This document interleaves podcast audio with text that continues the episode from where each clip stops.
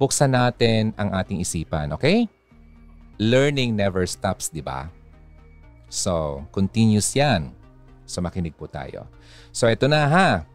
Having children as a retirement plan. Anong ibig sabihin? Ang ibang tao kasi, kapag tinanong mo kung bakit nila gustong magkaroon ng anak, ang sasabihin nila agad, para may mag-alaga sa akin kapag matanda na ako. Tapos, ang ibang parents or adults, kapag narinig sila ng taong ayaw magkaroon ng anak, ang una nilang sasabihin, oh, eh, edi sino mag-aalaga sa iyo pagtanda mo? Instead, na ang maging reason ay yung joy ng pagkakaroon ng anak, pag-experience kung paano ba ang maging isang parent, nakafocus sa mga anak nila bilang insurance. May hugot na malalim, may hugot na mababaw, may hugot na may kabuluhan, may hugot na patuloy na pinag-uusapan. Ano man ang iyong hugot, ilahad na yan sa Hugot Radio. Kasama si DJ Ron. This is Hugon Radio on FEBC Radio. Okay, ano ang toxic family culture ang alam mo? Pinoy. Anong pumapasok sa isip mo kapag narinig mo ang word na to? Ano ba yung automatic na description ng isang Pinoy? Actually, maraming pwede, di ba? Kung sa good side tayo mag-focus, andyan na syempre yung paulit-ulit nating narinig tuwing may bagyo or calamity. Ano pa nga ba kundi yung resiliency? Tama. Diba? Resilient ang mga Pilipino. Kahit anong iba mong pagsubok sa kanila, they will come back 10 times stronger. Tama. Ah, di ba? Hindi tayo lalayo na ha. Dito lang sa amin sa Bicol. Sa Bicol, gawin nating example. Dito sa amin, at sa mga nakikinig ng mga taga Bicol, sa atin, di ba, inaalmusal na lang ang mga bagyo. Ha? Lalo na yung, uh, yung sunod-sunod, yung uh, bagyong dumaan dito sa amin. Hmm? Yung tipong kakatayo pa lang ng bahay tapos uh, ibabalita na naman na may paparating na naman na bagyo. Babangon, syempre. Tapos hahagupin, hahagupitin ulit ng uh, panibagong bagyo. Cycle na yan para sa ating mga Bicolanos and Filipinos in general. Wala sa, voca- uh, wala sa vocabulary natin ang uh, salitang pagsuko. Isa pang uh, positive na trait yan, no? Uh, natin ay yung uh, pakikipagkapwa-tao. Yung tipong kapag may bisita, napaka-accepting natin. Di ba? Hospitable, napaka-accommodating. Minsan nga, nangungutang pa tayo sa tindahan para lang uh, may uh, maitimpla tayong kape at mabigyan natin ng tinapay yung bisita, di ba? Tama. Oh, di ba? And syempre, hindi ito mawawala sa listahan. Filipinos are known to be caring. Di ba? Kaya nga, care. Oh, walang papantay sa orga ng isang Pilipino. Kaya nga 'di ba paborito ng mga foreigner ang mga Pinay or Pinoy bilang nurse and caregiver? Ah, yung uh, yung ate ko eh nag-nurse uh, yun sa US kaya favorite talaga sila ng mga uh, mga taga-West, ang mga Pilipino na mga caregivers at mga nurses. All right? So, syempre, um, kung may good, meron din namang bad. Oh. meron talagang bad. Itong toxic culture ng mga Filipinos ay, uh, well, it's both good and bad. Ang mga Pinoy, sila ang number one supporter mo. Eto na yon. Magpapagawa yan ng banner, no? Magpapahanda, magpapakatay, hindi magpapakamatay. magpapakatay ng lechon para i-celebrate ang success mo. Ah, hashtag congratulatory post yan. Hashtag proud. Ah, proud to be Pinoy. Pero sa kabilang dako, mga Pilipino din naman ang number one kapag pambabash na ang pag-uusapan. Hmm. Kapag nagtagumpay ka, napakainit ng pagtanggap. Pero kapag bumagsak ka naman, ay nako, lahat ng butas ng pwedeng makriticize sa iyo, uubusin naman nila, ibabato sa iyo. Iisa-isahin yan. The perfect example na lang ha. perfect example of this is yung latest lang na naganap sa Miss Universe ngayong taon. Ang representative natin ay si Rabia Mateo, di ba? Unfortunately, hanggang top 21 lang ang naabot ni Miss Rabia. Noong malapit na ang competition sa Miss Universe, grabe ang suporta ng mga Pilipino kay Rabia. Ang daming gumawa ng artworks tungkol sa kanya. May nag express din ng love para sa ating representative.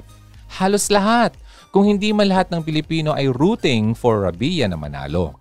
Not until rumampa na siya sa stage sa NatCos or National Costume na segment ng Miss Universe. Doon na nagsimula ang pambabash. Kesyo daw na hindi raw maganda ang pagrampa, walang energy, hindi kabog ang costume, etc.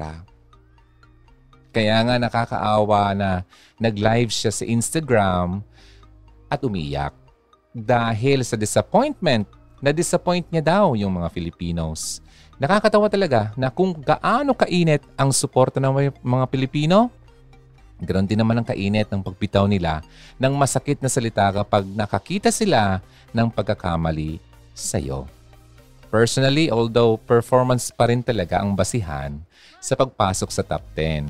Sa tingin ko, isa sa mga factors kung bakit hindi naging finalist si Rabia ay dahil na rin sa uh, na-overcome siya ng emotions. Ano? Which is hindi naman talaga dapat mangyari. Di ba? Kung buong puso ang suporta ng mga Pilipino sa kanya. That's the sad reality of Filipinos. Sila ang number one supporter mo, pero number one din na mambabash sa'yo. Sa Kumusta Ka Hugs, andyan pa ba kayo? Ah, ayun. True daw. True. Maraming salamat. Actually, napakarami ng mga toxic cultures ano, dito sa atin. Merong manyana habit, ngingas kugon, yung utang na loob na hindi matapos-tapos, and many, many, many more. Pero today, mas i-emphasize or emphasize natin ang toxic cultures sa loob ng isang family ng Pilipino or pamilyang Pilipino. So ikaw, Hugs, ano ba yung napapansin mong toxic sa family nyo kung meron man? What needs changing ba? Kung nakaisip ka na, well, stay tuned ha? At titignan natin kung pasok ba talaga sa listahan for today ang naisip mo. Wait lang ha, disclaimer lang. Wala akong pinapanigan na side sa mga toxic cultures na mapapakinggan mo dito ngayon ha. Sadyang ito lang talaga yung mga cultures na nag exist sa context ng Filipino families. Ito marami siguro ang makaka-relate ha, sa sasabihin ko, especially yung mga kabataan. Yung kapag sumagot ka ng pabalik sa mga magulang mo or sa kahit sinong mas matanda sa iyo, tatawagin ka na nilang walang respeto. Well, totoo naman talaga. Ano? Totoo naman na ang anak dapat nakikinig yan sa sinasabi ng magulang. True. Pero minsan kasi, nakakalimutan ng mga magulang or kahit sinong nakakatanda na makinig din naman sa anak nila. Communication should be or should always be two-way. Di ba? Sa love nga eh, kapag one-sided eh, di ba sabi ko, one-sided love affair, hindi talaga masaya, di ba? Madalas, masakit pa kasi ikaw lang ang nagbibigay ng pagmamahal. Ay. Tinamaan. Ganon din sa communication. Masakit kapag one-sided din ang conversation. Yung kapag ang mga magulang nagsasalita, nagsasabi ng mga concerns nila, nakikinig ka naman talaga. Kasi syempre role mo yun bilang isang anak. Pero kapag turn mo na na magsalita at gusto mong mapakinggan nila, wala na. Sarado na ang usapan. yung experience ni, well, itago natin sa pangalang Pressy. Siguro kapag narinig mo ang ibang magulang, sasabihin nila na, Nako, ano man tong mga parents na to? Parents ni Pressy? Bakit? Kasi yung nanay ni Pressy, hinahayaan siyang magsalita pabalik sa kanya. O di ba? magsasabi na dyan yung ibang mga magulang na, na nakarinig, oh, ginawa mo ng walang respeto yung nakakanta, nakakatanda na yung anak mo. Ah, yung anak mo wala ng respeto sa nakakatanda. O anong klase magulang ka ba? And so on and so forth. Pero personally, sa tingin ko magandang practice yon of communication. Yung ginagawa ni Presi at ng kanyang nanay, di ba? Bakit nga ba? Kasi it allows communication na kagaya na sinabi ko kanina. Two-way communication. Hindi one-sided. Di ba? Hindi lang isang panig ang napakikinggan. Sabi pa nga ng mama ni Presi, kung gusto niyang mag-talk back si Presi para ma-explain, di naman ni Presi yung kung ano yung side niya of the situation, hahayaan niya yon. Pero syempre, yung pagsasalita pabalik ay hindi yung parang ikaw na yung pinakamagaling. Ha? Na mas magaling ka pa sa magulang mo dahil yun ang feeling mo kaya tinataasan mo na siya ng boses o kaya sumasagot ka na talaga ng pabalang. Ay, hindi naman tama yun. Ano, syempre kailangan mahinahon ka pa rin sa pag express ng side mo. Kahit pa para siyo, mali sila at ikaw ang tama. Kaya nga nagkaroon ng argument kasi pareho kayong iniisip na kayo ay parehas tama. At kung ganoon din ang thinking nyo pareho, syempre hindi magiging bukas ang isip nyong dalawa sa pwedeng reasons kung bakit umabot sa ganoong stand yung kabilang party. Lalo na ang mga magulang. Alam mo ba, ang tendency kasi talaga is kung ano yung sa tingin nilang tama, yun na yun. Hindi ka na dapat makipag-argument pa or magsabi ng paniniwala mo about doon. Kasi nga magulang sila, magulang. Mas nakakaalam at anak ka mas marami na ang experience nila sa iyo, kaya mas alam na nila kung ano yung tama at mali. Di ba? So hugs, andyan pa ba kayo? Maraming salamat sa Filipino Brothers sa Super Chat. Oh, wow talaga. Maraming salamat. Mamaya patingin ko yun. Pero kung ipapractice natin yung uh, like uh, sa mga nanay, ano? At mga tatay na rin ang pag-humble down ng sarili at pagiging open sa kung ano man ang uh, side ng kabila, yung anak nila, magkakaroon ng healthy communication. And syempre, kagaya ng uh, nangyari sa case ni Presi at ng mama niya. Dahil parehong napakikinggan ang side ng isa't isa. Mas naging malalim ang relationship or bond nilang dalawa. Ang isa kasi sa toxic cultures nating mga Pilipino, bawal magsalitang pabalik sa kung sinong mas matanda sa iyo dahil nga mas matanda na talaga sila sa iyo. Wisdom comes with age, kaya for sure sila ang tama at hindi ikaw. Pero hindi naman kasi applicable sa lahat ng pagkakataon ang wisdom comes with age. Ang isang 15-year-old na uh, bata ay pwedeng mas maging bukas ang isip sa mga uh, patungkol sa usapang uh, relihiyon, practices, races, mga ganon, uh, na nag-exist, nag-exist ngayon sa mundo. Kaya ang isang 30-year-old na ini-impose sa kahit anong uh, or sinong makakausap niya ay yung gusto rin niya namang beliefs. So, yung bata ay mas ano, open, di ba?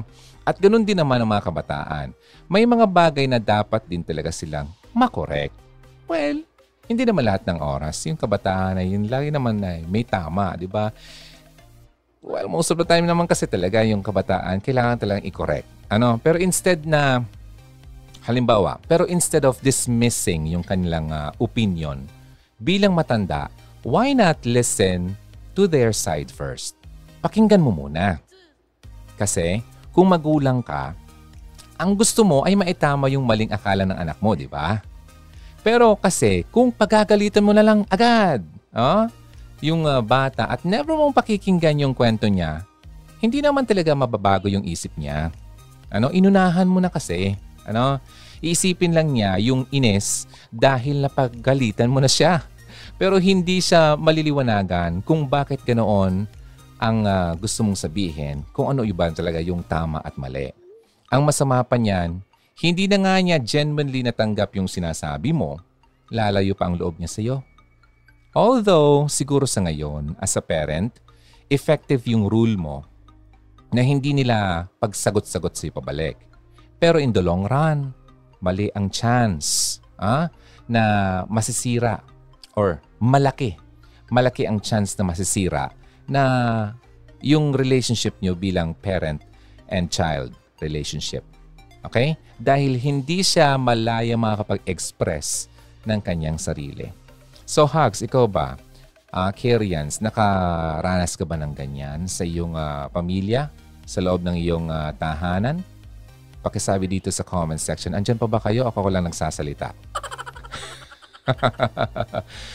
okay? So, ano nga ba? Ano nga ba ang remedy sa ganitong sitwasyon? Dahil nga sabi ko kanina, two-way ang uh, communication. So dapat two-way din ang solution natin ngayon. Okay? For children, makinig. O, ito para sa side ng mga anak or kahit sinong nakakabata it's okay to express your side as long as maasi, maayos. Aha, maayos yung pagkaka-deliver mo. Okay?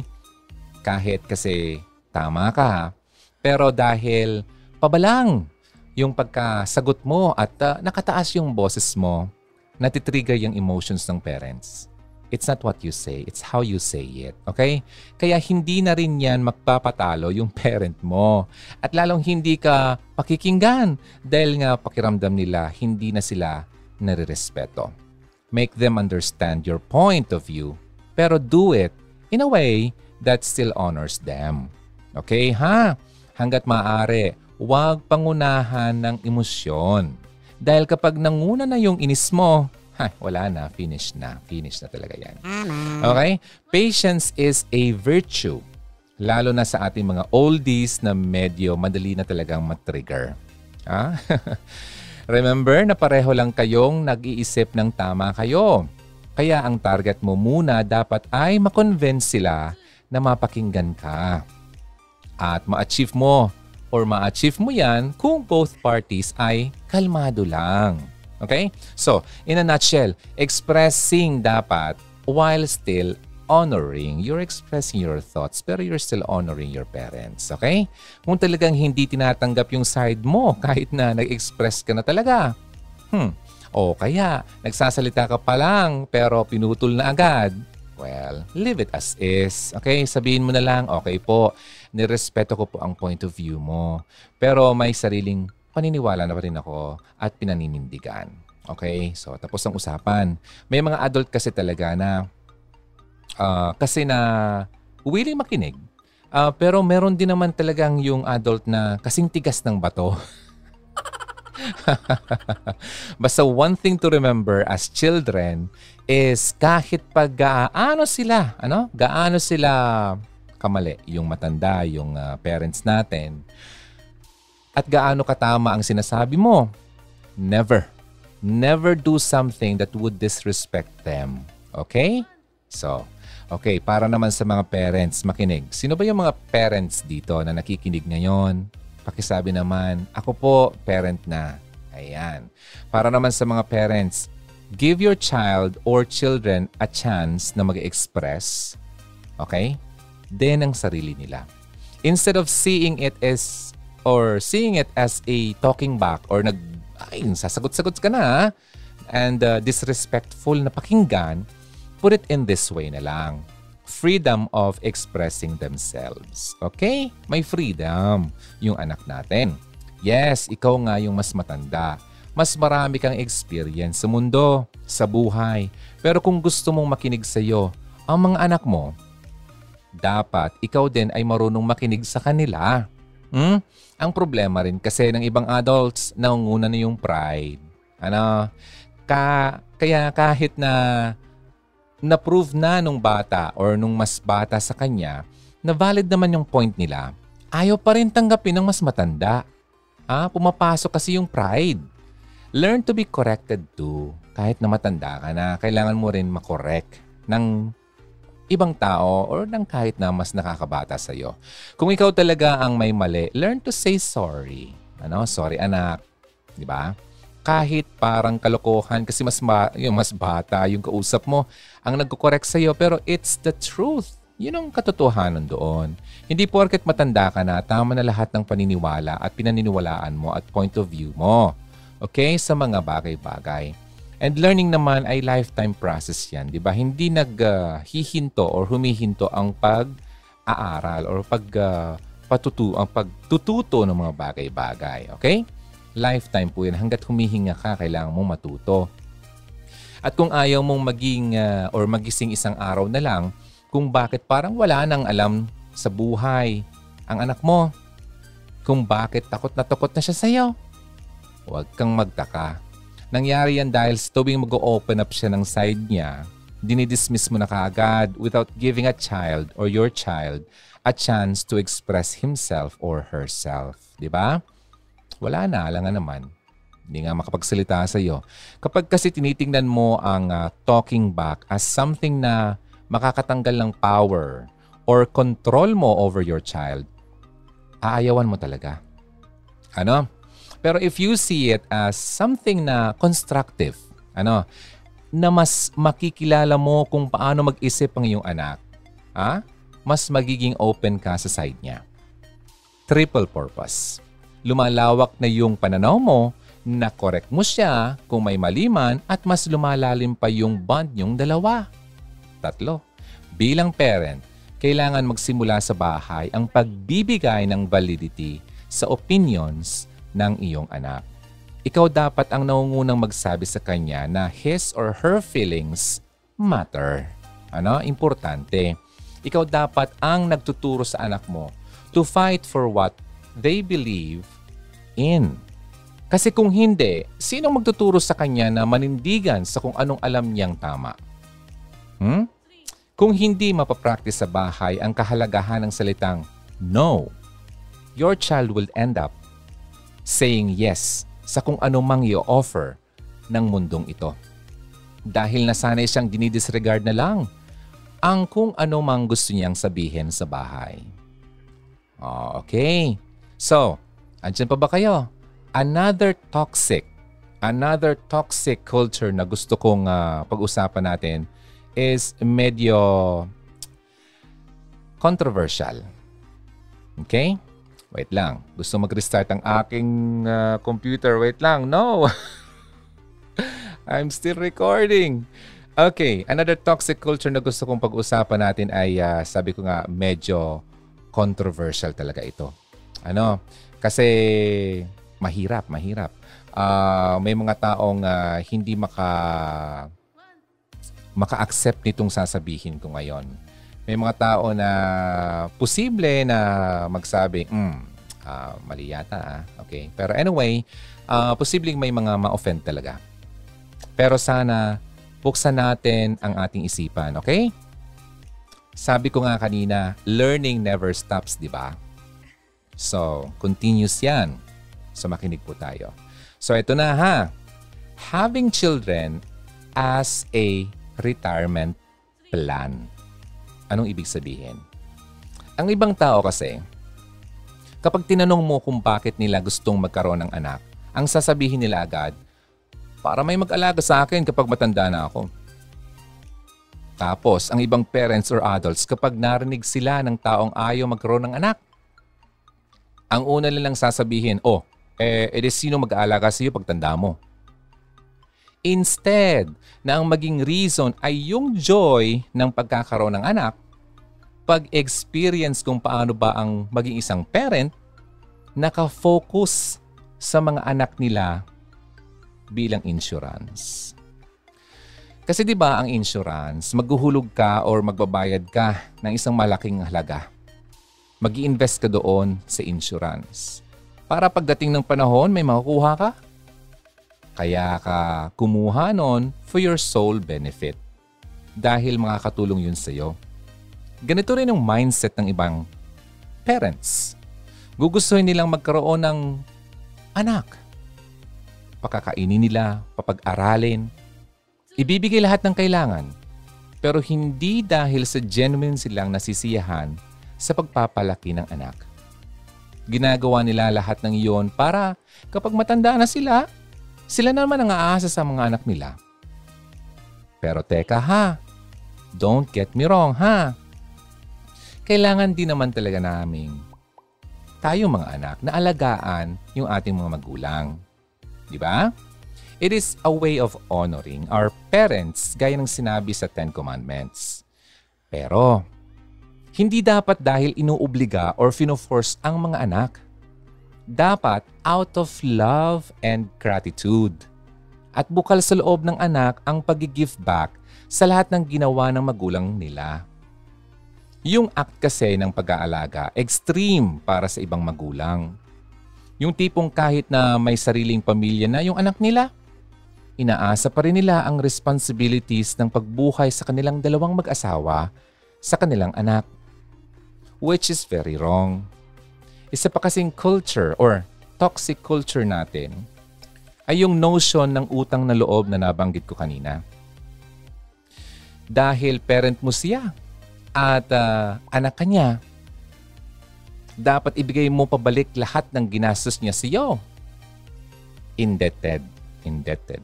Eh, may utang ka sa mga magulang mo dahil sila nagpalaki sa iyo. Remember, sa mga parents dyan na kayo ang may responsibilidad sa mga anak nyo. Okay? Ulitin ko. Parents, kayo po ang may responsibility sa mga anak nyo. Not the other way around. So, i-clear ko yan ha. Kayo mga nagsilang sa kanila sa mundong ito. Tama o hindi? At kung gagawa lang kayo ng mga anak para masatisfy yung sarili nyong pangangailangan, huwag na lang kayo mag-decide na magkaanak dahil mag-suffer din naman lang sila. Hmm, may offend ba ako? Bakit? Una, kung magkakaroon ka ng anak for the sake of financial assistance, gagawin mong miserable ang anak mo. Kailangan niyang patayin yung passion. Yung passion niya at pumasok sa isang stable, high-paying job para masustentuhan lahat ng kailangan niyo. Kailangan niyo, kailangan niya, kailangan na maging pamilya niya. Kahit pa ang kapalit ay papasok sa isang trabaho, hindi naman talaga niya gusto, Pangalawa, ikaw mismo magiging burden sa kanila.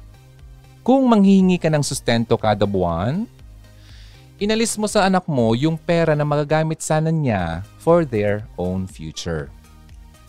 Kumpara sa ibang mga anak na prepared sa retirement yung mga magulang nila, your child will be at a disadvantage.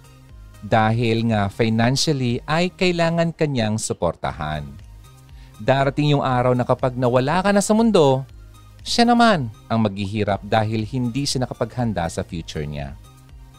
Remember that the best gift that you can give your child is the gift of letting them worry or is the gift of not letting them worry about you.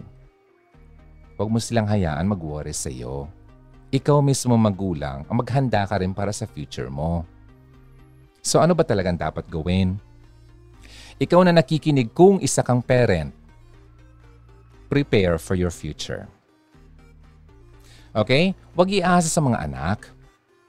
Kahit sabihin pa natin ginawa mo silang successful, pero 100% sure ka ba talaga na aalagaan ka rin pagtanda mo?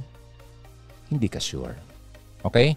Kaya win-win situation ito for both of you and your child kung financially ready ka rin sa future mo bilang magulang. Okay? May uh, may uh, pwede akong sabihin uh, anong tawag dito. Sabihin natin hindi pasok sa sinasabi ko dito. Yung mga alam mo yung mga magulang natin um, like ako mga matanda na talaga. I mean, uh, World War II babies. Di ba? And uh, wala masyadong mga opportunities after that. Uh, karamihan hindi mga nakapagtapos. Uh, walang mga, mga, mga mataas na pinag-aralan. At nagkaroon ng mga anak na nagkaroon din ng mga magandang trabaho. Well, pwede. Di ba? Kasi maintindihan naman talaga natin pero kung ikaw magulang sa mga edad natin, ko, okay, yung mga generation ko ngayon, mga pinanganak ng 80s, Hmm, 70s, late 70s, 80s, or iba, 90s, meron na ba? Mga, mga, mga madaling mag, uh, nakapag-anak. Tapos iniisip mo, iasa mo sa anak mo yung magiging future mo pag tumanda ka. Para naman yata hindi maganda. Kasi maganda naman yung mga opportunities natin ngayon sa generation natin. Walang dahilan para hindi ka mag-save for your future. Di ba? So yun, ha? May uh, kinlear ko lang doon. Kasi baka may mga nakikinig na mga matanda na talaga na sasabihin na mali naman talaga yung uh, sinasabi ko kasi kailangan talagang suportahan ng anak kasi wala nga talaga. Oh, totoo naman. Kasi yung mga walang-wala naman talaga. Ha? So, uh, clear yun ha. kasi baka bigla tayong paglabas ko dyan, bigla ako na bato. so, yun. Joke lang. Let's get one thing clear ha. Para fair din naman sa mga side ng parents and children it's one thing for a parent na humingi ng financials, you know, financial help sa anak nila. Dahil nahihirapan naman talaga sila sa buhay. Completely reasonable yon, sabi ko nga. Kapag yung ganun ang situation. Pero it's another thing naman kasi to think na ang mga anak mo ay forever na may utang sa'yo na kailangan niyang bayaran dahil iniluwal mo siya 20 or 30 years ago. Diba? Dahil sa una pa lang, hindi, uh, ulitin ko ha, i-clear ko ha, dahil sa una pa lang, hindi ka nila pinakiusapan na marami talang magalit sa akin.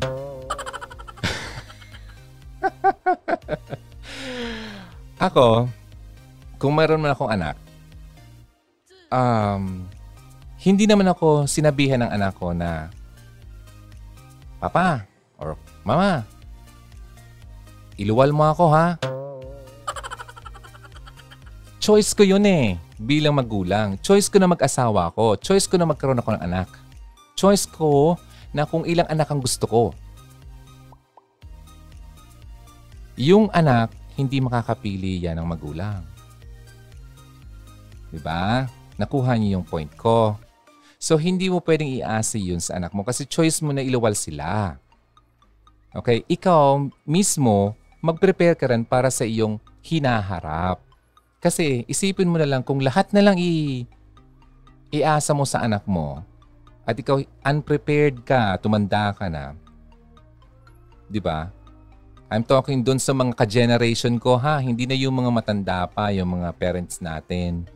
Kasi ako, masabi ko talaga namang yung opportunities noon ng mga, mat- mga magulang natin talagang hindi naman ganoon kadami kumpara ngayon. So I'm talking to you, yung mga nasa 30s, 40s. Maghanda ka. Ano? Kasi kawawa naman yung anak mo kung iasa mo sa kanila lahat. Ano? Kasi mag-aasawa din naman yan. Okay? Kaya ngayon pa lang, mag-ipon na mag-invest para sa future mo bilang magulang.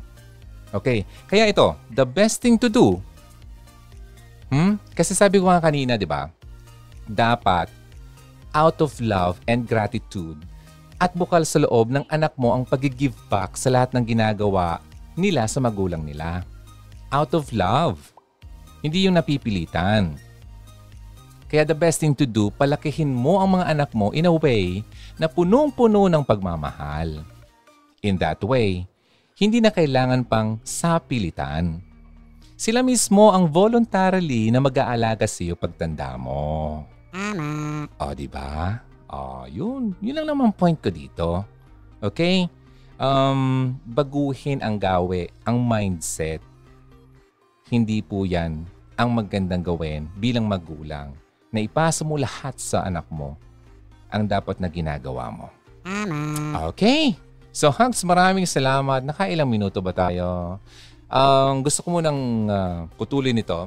Then I'll be back para sa online natin. Usap-usap lang naman. Anyway, sa mga nakikinig sa radyo, maraming salamat. Ang Hugot Radio po ay mapapakinggan every 12 noon hanggang 1 o'clock ng hapon sa Care 104.3 The Way FM. Yan po ang mga pinag-usapan natin toxic uh, Filipino culture sa dito sa atin, Filipino, sa Philippines, okay? Mga kulturang nakasanayan na medyo medyo toxic nga naman talaga. Okay? So pakisabi sa comment section kung uh, nag-agree ka ba or may uh, gusto ka bang i-clarify, gusto ka bang sabihin. Alright? So ano ba ang toxic Filipino culture na alam mo? You can uh, join the conversation dito na lang sa comment section. Ako pa si Ronaldo ng Hugot Radio. Again, always believe in love and keep the flame burning. Bye muna! Oh, syempre, next time magkikita ulit tayo, okay? Halina't makihugot na. Kontakin kami sa 0946 763 9858 0929 359 4298 0915-931-7184. Kung nais mong magkapag-ugnayan kay DJ Ron, maaari mo siyang bisitahin sa kanyang YouTube channel sa Hugot Radio.